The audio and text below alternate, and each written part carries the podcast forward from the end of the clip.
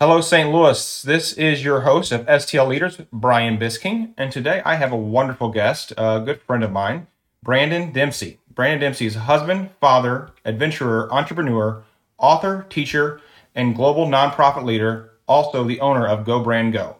Brandon, welcome. How are you, sir? Doing awesome, Brian. Thanks for having me out today, man. Absolutely. I, uh, you know, when I put this podcast together, I made a list of, you know, several people that were on my top list of people to interview, and you were uh, right up there at the top. So I'm excited to have you on here as uh, my second guest. Um, so it's uh, it's exciting, exciting stuff. Well, let's get started. So, you know, this podcast is all about leadership, and uh, when I think of great leaders that we have here in the St. Louis community. Obviously, you come to uh, to my mind, being um, the owner of Go Brand Go, as well as you know starting other adventures that you've had. And so, I would love to learn a little bit about you know your leadership styles here today. And so, the first question I always ask all my guests is, when you think about your leadership and your leadership styles, what would you classify as your leadership style, and, and how did you how did you create that, or how do you maintain that?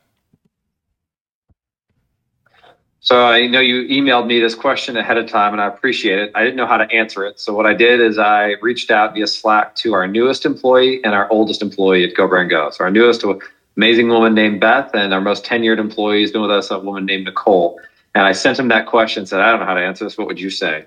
and what they sent back, I'm going to read you word for word what they sent back, which is good at direct communication and clear expectations, positive reinforcement, and then when frustrated or not on the same page, talk through it in a way that's respectful, leads by example, keeps promises, works hard to communicate, and expects the same of others. And then they summed it up as boundless optimism, direct communication, and constant feedback with quick decisions.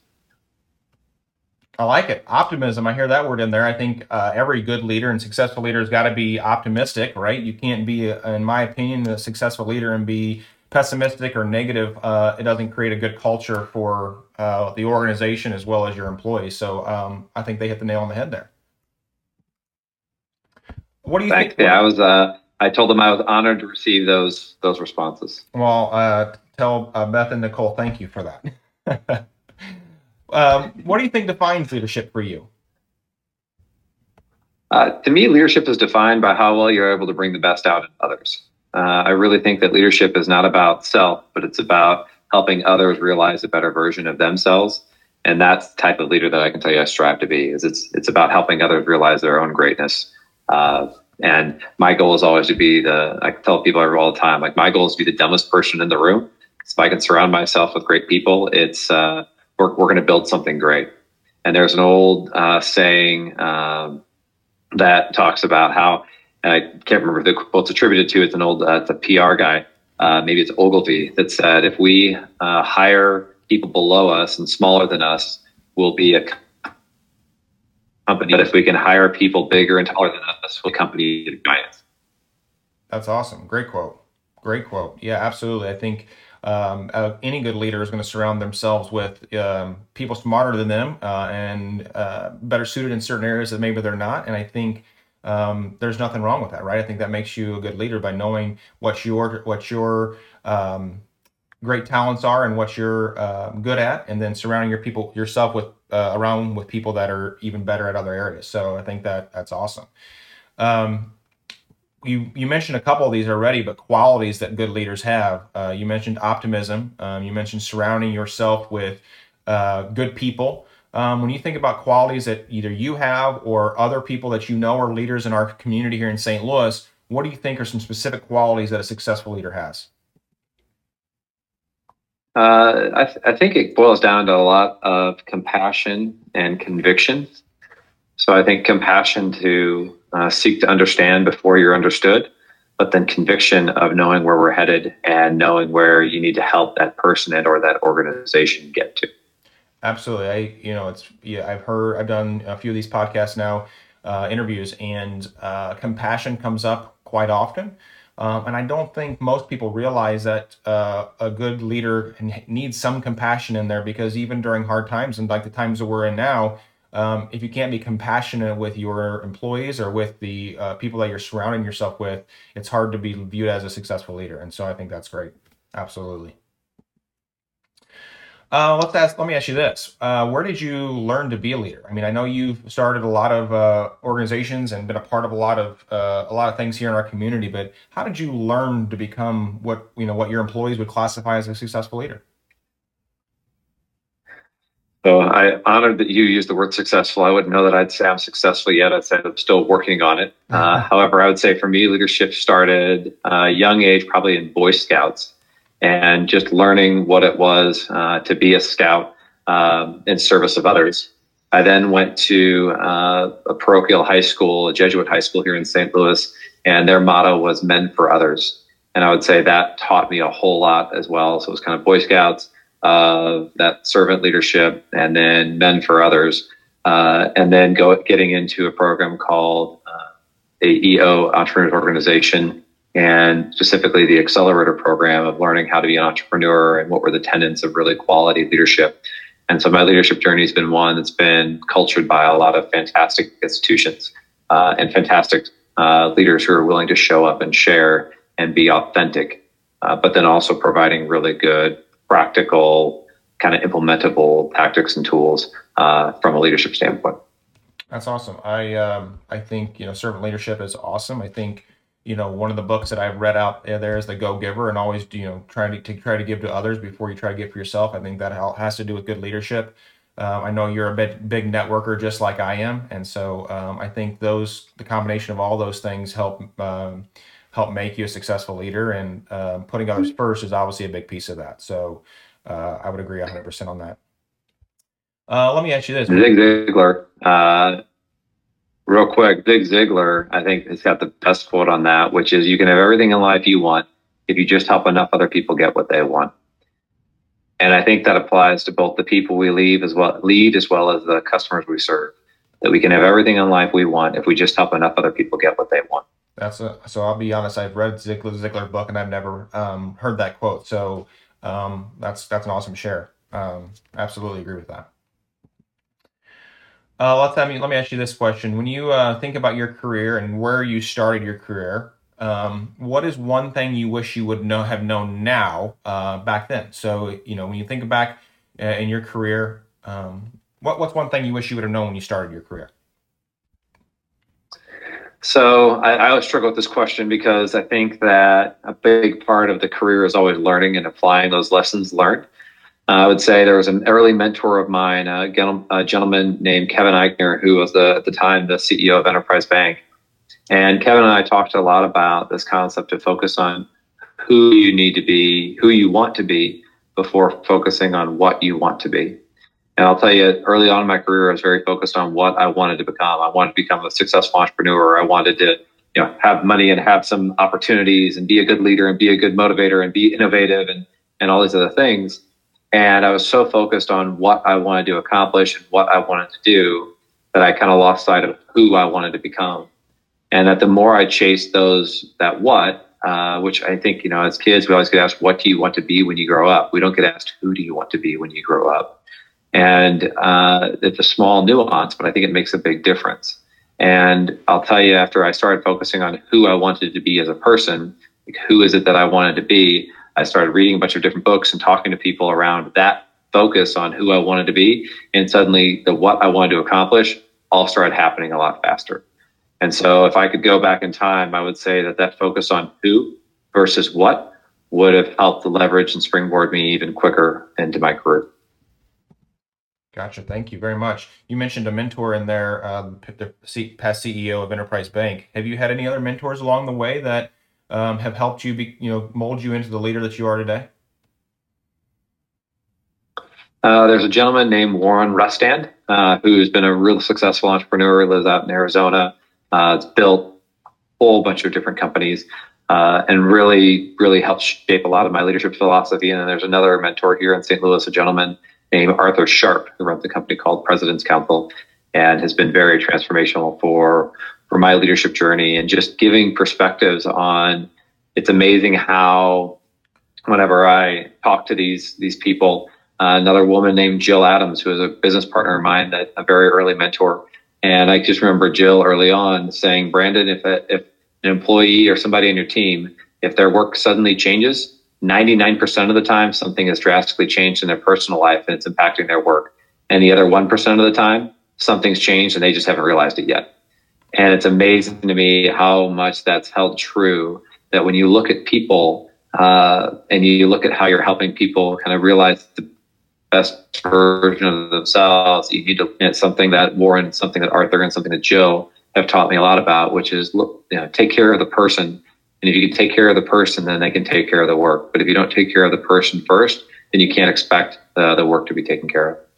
That's awesome. I think um, I try to surround myself with uh, good mentors as well. I you know would say that I met you probably five or six years ago, and uh, you have helped me along the way. And so I think it's awesome to see that you know uh, every successful leader has, surround, has had a mentor along the way, or somebody who's helped them get to where they where they've been. And so I think it's awesome to recognize those people and to make sure we thank those people for putting the time and the energy into into us um, uh, that they necessarily didn't need to, but because it can shape our future. And so I thank you for that uh, because, like I said, I, have known you probably five or six years now, and you've always been one to always take the time out of the day to either a give me advice, meet me for lunch, or whatever it is. And so I, you know, I appreciate that. Thanks, Brian. Uh, so you mentioned Zig Ziglar a minute ago, and um, you know, I I am a big I listen to podcasts all the time. I listen to audiobooks. I'm not a big reader, but um, you know, I'm in the car a lot and so I try to listen to, to books and audiobooks and podcasts. Obviously that was one of the big reasons I started this podcast was I wanted to give our local community a voice um, about leadership. And so when you you know when you you mentioned being a student of leadership earlier in the middle of this podcast and so when you think about uh, books and podcasts and audiobooks things along those lines are there any um, ones that stick out to you that you'd like to share with our guests today that have helped you um, and molded you into the su- successful leader that you are today? Zig Ziglar has a famous uh, recording that he, you can get on Audible or Hoopla or whatever you listen to called Fleas, Biscuits, and Pump Handles. And it's this podcast. It was recorded of Zig. Uh, it's about an hour or hour and a half long. It's one of his speeches and I will, I have listened to that probably at least 20 or 30 times. And every time I listen to that, I hear something different. And it's like, gosh, that was in there before. I totally missed that. And that whole quote of you can have everything in life you want if you just help enough other people get what they want, uh, that's in there, as well as a bunch of other fantastic quotes. So that's been a strong, strong go to of mine, just from a motivation and uh, kind of a framing standpoint. In terms of books, gosh, I I'll tell you that uh, I used to read one or two books a year, and that was it. And I met with some mentor, several mentors said, Brandon, you're going to be the exact same person you are one year from today, except for the people you meet and the books you read.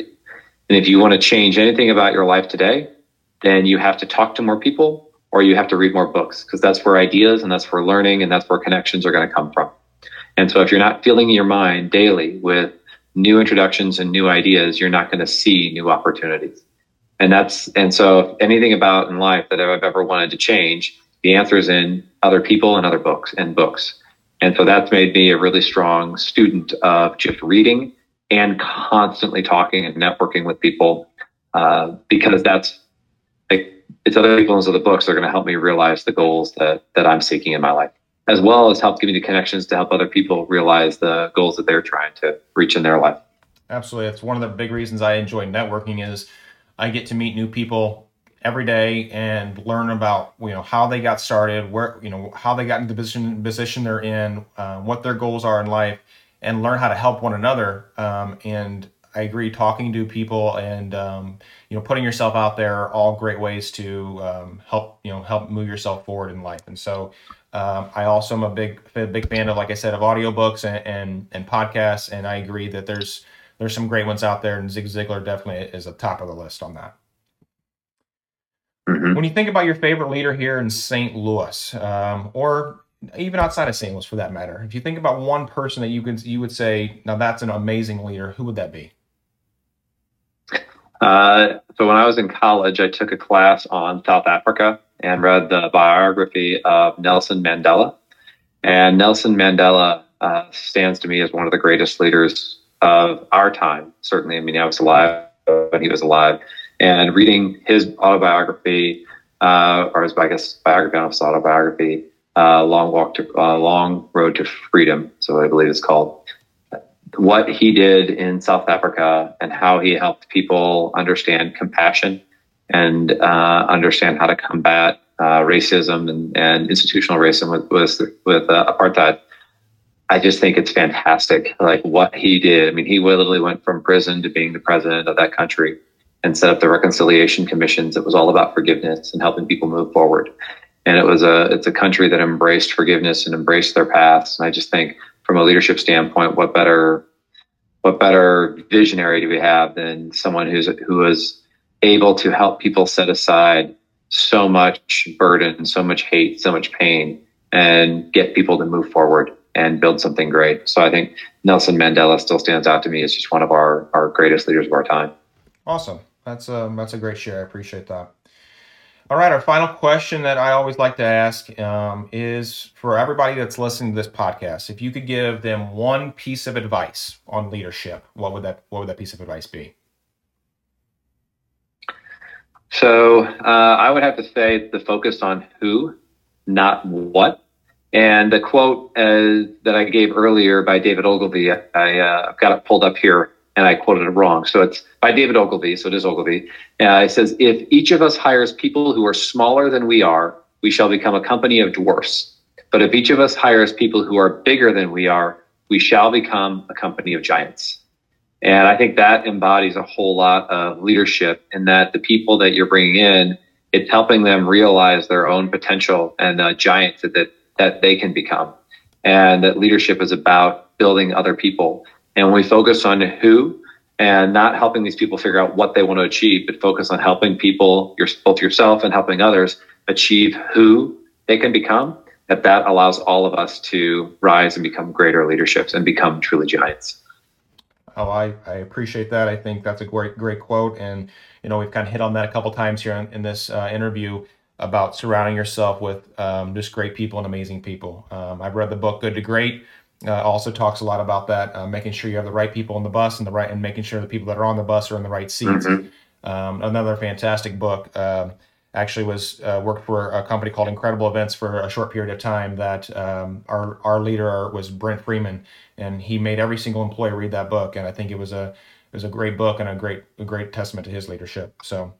Well, Brandon, I'd like to thank thank you for the time today. Uh, this was a great interview. I'd like to also thank our sponsors, Cornerstone Employer Solutions, Inbound Blend Digital Marketing, and NWO IT Services.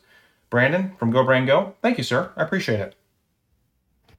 Have a great week, Brian. You too.